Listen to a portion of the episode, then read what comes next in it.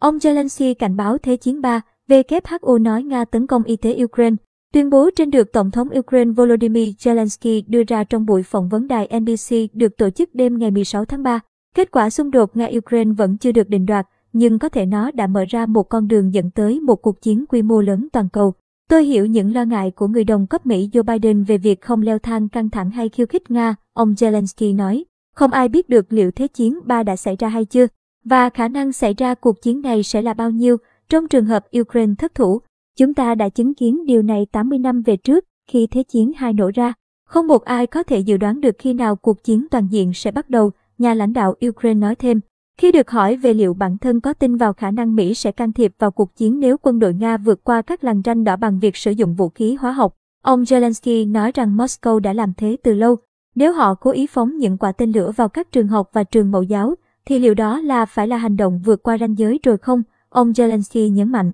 Trong khi đó, các nhà lãnh đạo Tổ chức Y tế Thế giới WHO hôm ngày 16 tháng 3 nói rằng Việc tấn công quân sự vào các hệ thống y tế đã trở thành một phần chiến thuật và chiến lược chiến tranh. Vấn đề này quan trọng hơn nhiều những viên gạch hay đạn cối. Đây không phải là về sự tàn phá của những tòa nhà, nó là sự hủy diệt niềm hy vọng. Các gia đình có thể được chăm sóc nếu họ bị ốm, được chữa trị nếu họ bị thương. Đó là quyền cơ bản của con người. Nhưng hiện chúng tôi không thể gửi sự hỗ trợ tới người dân bởi hành động tấn công vào các cơ sở chăm sóc sức khỏe đồng nghĩa với việc những nơi đó đang trở thành mục tiêu. Tiến sĩ Mike Ryan, Giám đốc điều hành chương trình khẩn cấp y tế của WHO nói với kênh CNN về tình hình ở Ukraine. Tổng giám đốc WHO Tedros Adhanom Ghebreyesus cùng ngày cho biết, đã có ít nhất 89 vụ tấn công vào các hệ thống chăm sóc y tế trên toàn thế giới kể từ đầu năm tới nay. Trong đó có 43 vụ xảy ra ở Ukraine.